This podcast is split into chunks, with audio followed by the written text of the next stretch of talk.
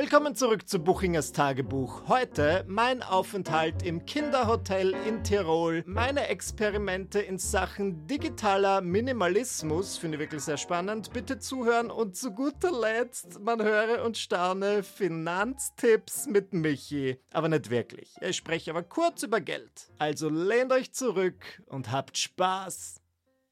Ich habe vergangene Woche eine Kooperation gedreht und um die drehen zu können, musste ich nach Tirol fahren, was grundsätzlich nicht schlimm ist. Ich dachte mir, für die richtige Gage fahre ich sogar nach Tirol. Versteht man nicht falsch, Tirol ist wunderschön, es ist nur weit und Dominik und ich sind dann eben mit dem Auto, ich glaube, sechs oder sieben Stunden nach Tirol gefahren und ich muss sagen, Tirol ist wirklich geil. Die Berge sind so richtig riesig, die Leute sind alle nett. Ich habe nur ein einziges Problem, nicht nur verstehe ich die Leute sehr schwer, ich habe das Gefühl, sie verstehen mich viel schwer. Also ich habe einige Situationen gehabt mit mehreren verschiedenen Menschen, wo ich einfach völlig normale Fragen gestellt habe, wie zum Beispiel, bist du manchmal in Wien?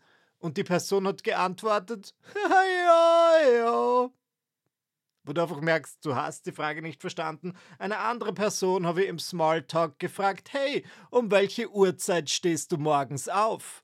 Und sie meinte, ja, das ist schön. Ich dachte mir, ja klar, aufstehen ist schön, aber wann?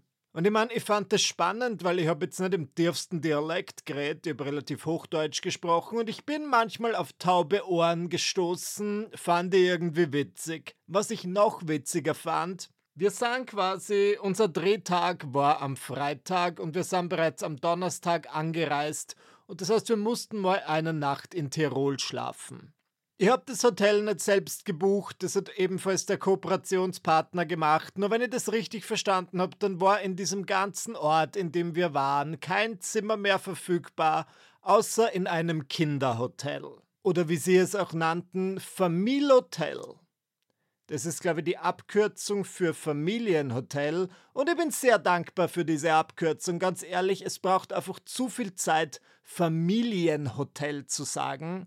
Und da finde ich es toll, wenn so ein, zwei Silben verschluckt werden. Und es ist einfach ein Familienhotel. Das klingt überhaupt nicht dumm. Das spart Zeit und ich liebe gesparte Zeit. Und das war wirklich hilarious. Ich glaube, man hat nicht gelebt, bis man nicht als homosexuelles Paar das ganz bewusst ohne Kinder lebt, zu zweit in einem Kinderhotel eincheckt für zwei Nächte und dann dort einfach das einzige Paar ohne Kinder ist, wie uns die Leute zum Teil angeschaut haben. Und ich weiß, es, scha es schaut auch komisch aus. Da waren halt nur Familien mit Kindern und dann wir beide.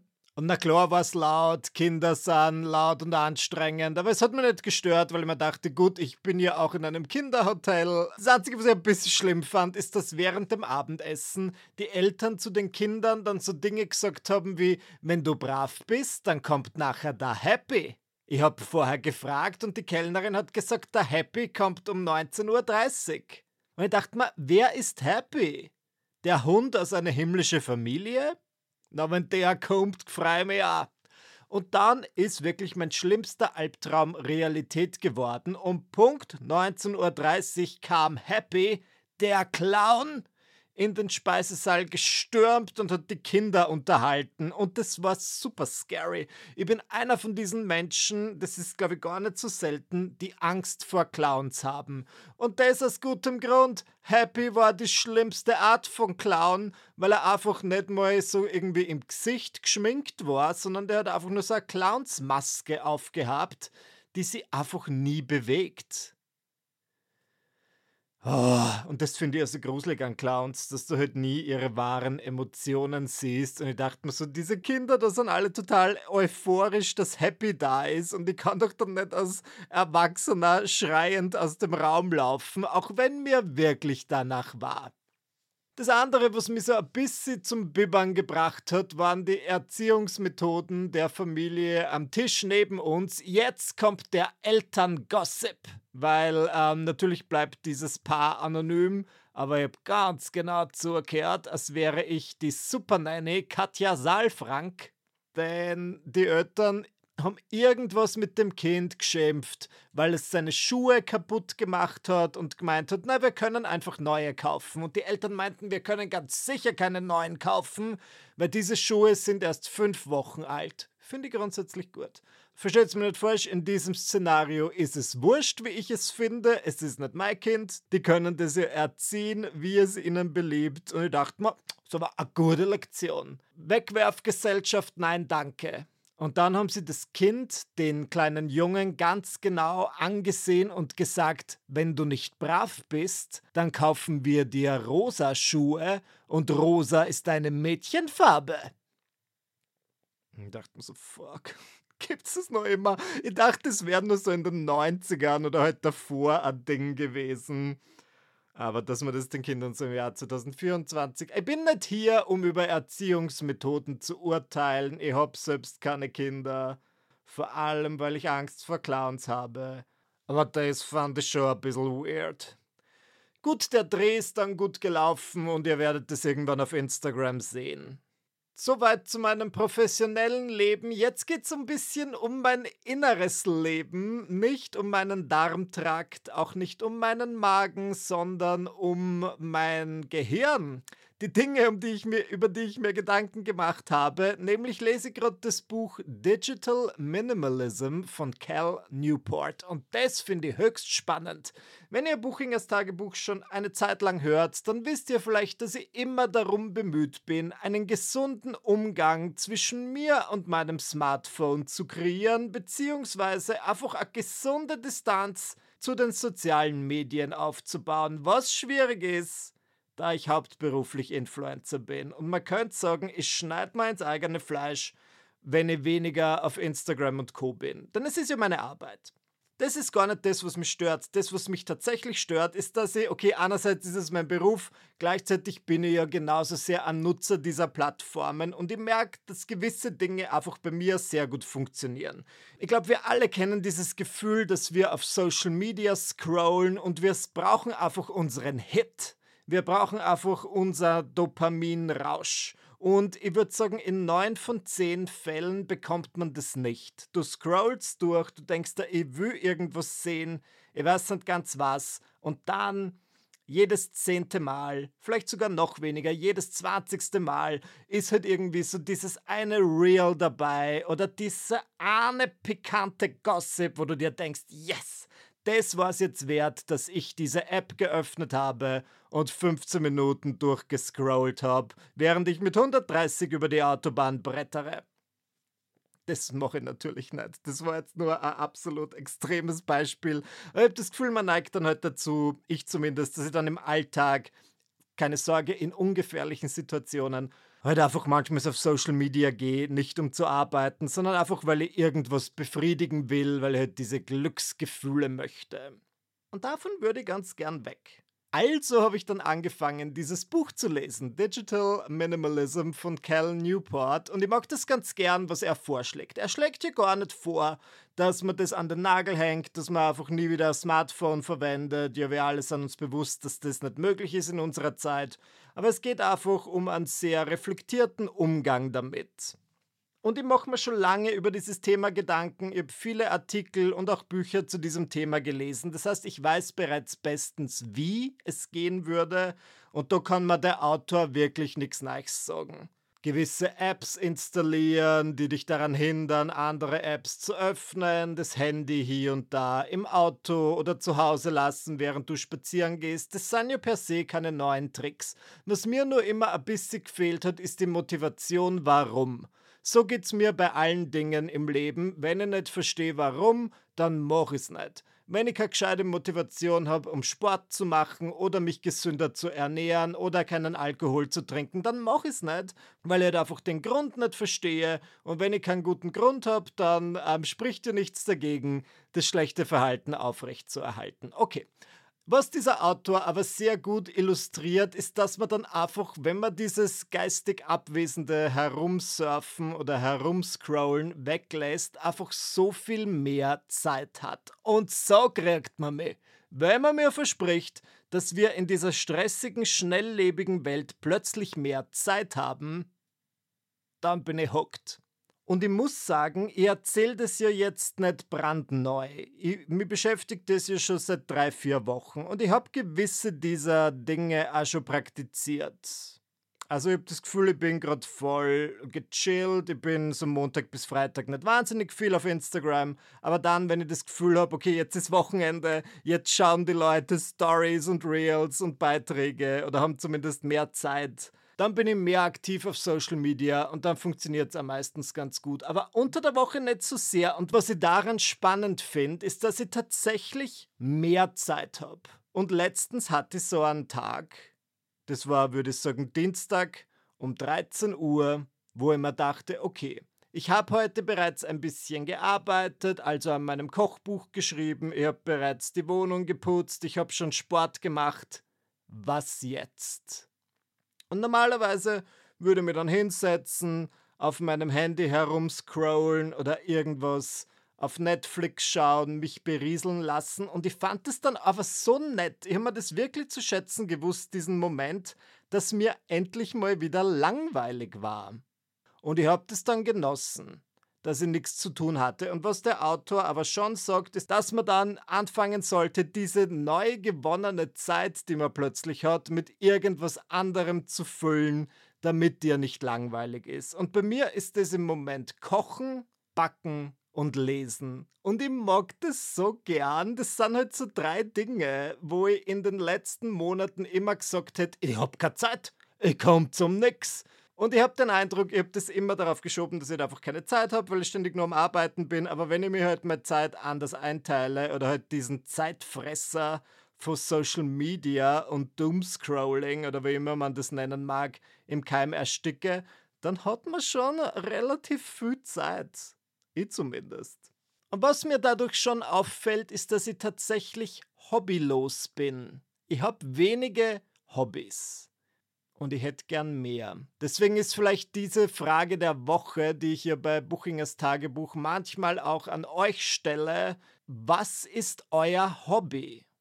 Habt ihr ein gutes Hobby? Eine Hobby-Empfehlung für mich möglicherweise?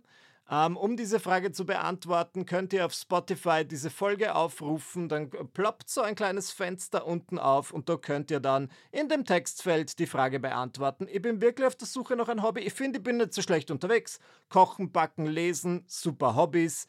Ich gehe ja gern ins Kino. Ich mag das total gern, mich berieseln zu lassen. Ich bin ein ähm, Regelnerd. Ich liebe meine Regeln und im Kino bin ich dann gar nicht versucht, mein Handy rauszunehmen, weil ich einfach weiß, das kehrt sie nicht. Aber ich hätte gern was, was ein bisschen greifbarer ist. Ich habe mir jetzt zum Beispiel ein paar Puzzles bestellt, weil ich mir dachte, vielleicht wird Puzzeln mein Hobby. Ähm, vielleicht fange ich an, Mandalas zu malen. Irgendwas, was vielleicht beruhigend ist. Ich dachte mir, vielleicht fange ich an, Legos zu bauen. Es gibt ja voll viele Lego-Sets für Erwachsene.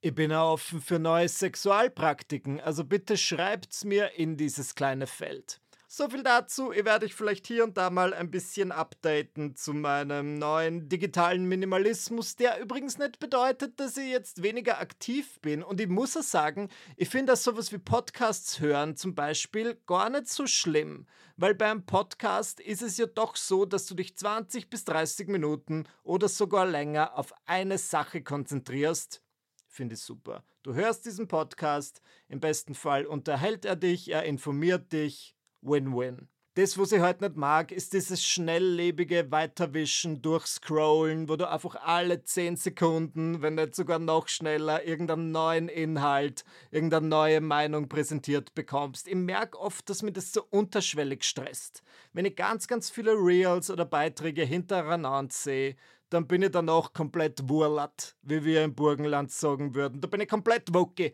Da fühle ich mich, als hätte ich Beideln im Arsch. Beideln im Arsch, dachte ich, das hat meine Mutter früher immer gesagt. Ich war der Annahme, das heißt sowas wie Penisse im Hintern. Und dann dachte ich mir, naja, eigentlich ein super Gefühl. Aber na, Beideln im Arsch ist offenbar so eine Wiener Phrase und das bedeutet Bienen im Hintern. Und wer will schon Bienen im Hintern? Ganz sicherlich nicht ich. Gut, so viel dazu. Kommen wir nun zur Frage der Woche. Die kommt dieses Mal von Lea und sie möchte wissen, lieber Michael, wie machst du's mit dem Geld? Hattest du knappe Zeiten und wenn ja, Wie bewahrt man da einen ruhigen Kopf? Jedes Mal, wenn ich über Geld rede, hat es irgendwie einen komischen Beigeschmack, weil ich das Gefühl habe, man neigt einfach ganz natürlich dazu, sich zu vergleichen. Zu sagen, okay, ich arbeite irgendwie mehr als du und verdiene 100 Euro weniger. Oder umgekehrt, äh, zu sagen, oh, ich, ich, arbeite viel weniger und ich verdiene eigentlich das Gleiche. Und ich finde diesen Vergleich ähm, meistens nicht gut und ich möchte es nicht wirklich fördern. Das heißt, ich spreche nicht mehr, im Gegensatz zu früher, über so Zahlen und so weiter. Ich glaube, das willst du auch nicht.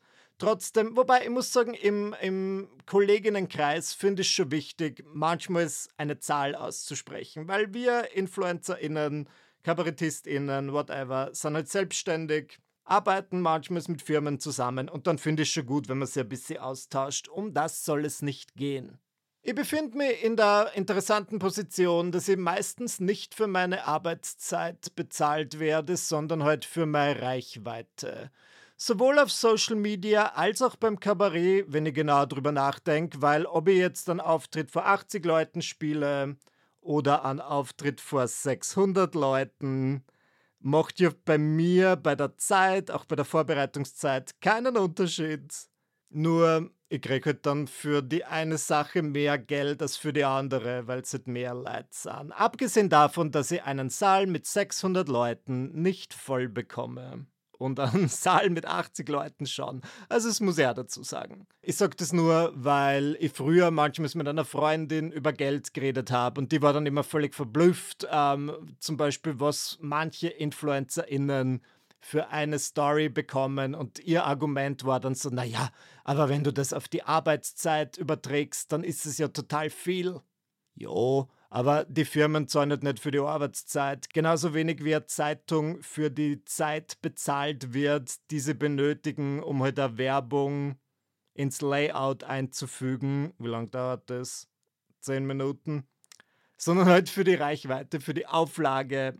Aber ich glaube, die meisten Leute verstehen das.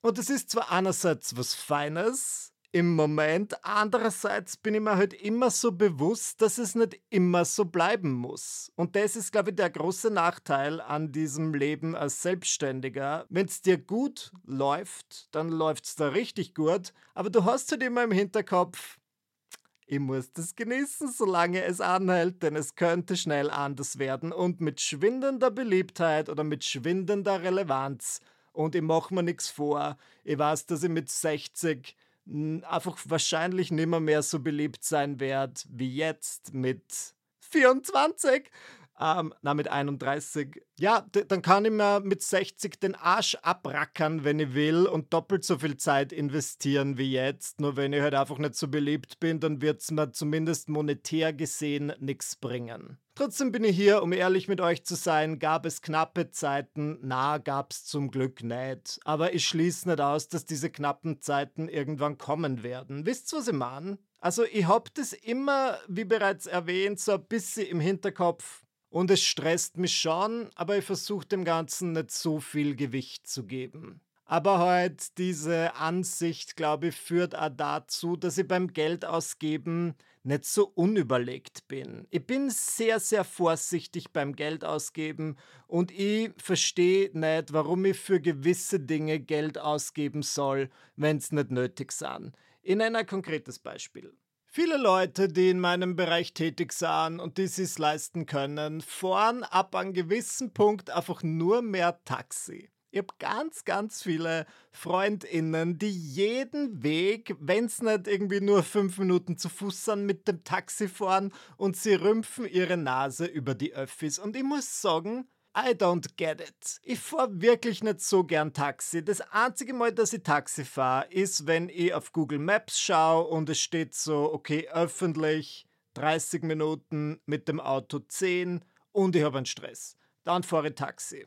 Aber ansonsten, ich meine, viele von euch kennen das bezeugen. Ihr habt mich bereits mehrfach gesehen in der U-Bahn, in der Straßenbahn, im Bus. Ich mag das total gern. Und ich möchte diesen Aspekt meines Lebens auch nicht irgendwie. Ja, dann bist du ja komplett abgeschottet, wenn du nur mehr Taxi fährst. Das ist zum Beispiel eine Ausgabe, auf die ich gern verzichte. Das brauche ich nicht. Und ähm, ich fahre voll gern öffentlich. Das lasse ich mir nicht nehmen. Das ist die beste Inspiration. Manchmal habe ich zwar meine Kopfhörer drin, aber gebe sie dann in den Transparenzmodus und dann lausche ich den Gesprächen meiner Mitmenschen im Bus und sorry, so schreibt sie mein nächstes Kabarettprogramm.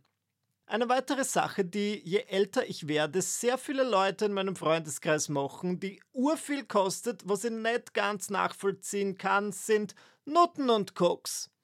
Ähm, nein.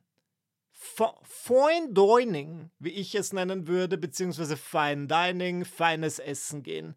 Ich weiß nicht, ob das bei euch auch so ist, aber ich habe das Gefühl, sobald die Leute so um die 30 tänzeln und sich's ansatzweise leisten können, wird es bei vielen von ihnen so ein richtiges Thema, dass sie sagen, oh, oh, ich war da jetzt letztens äh, fein essen in so einem Lokal mit drei Hauben und ähm, da hatten wir ein 15-Gänge-Menü.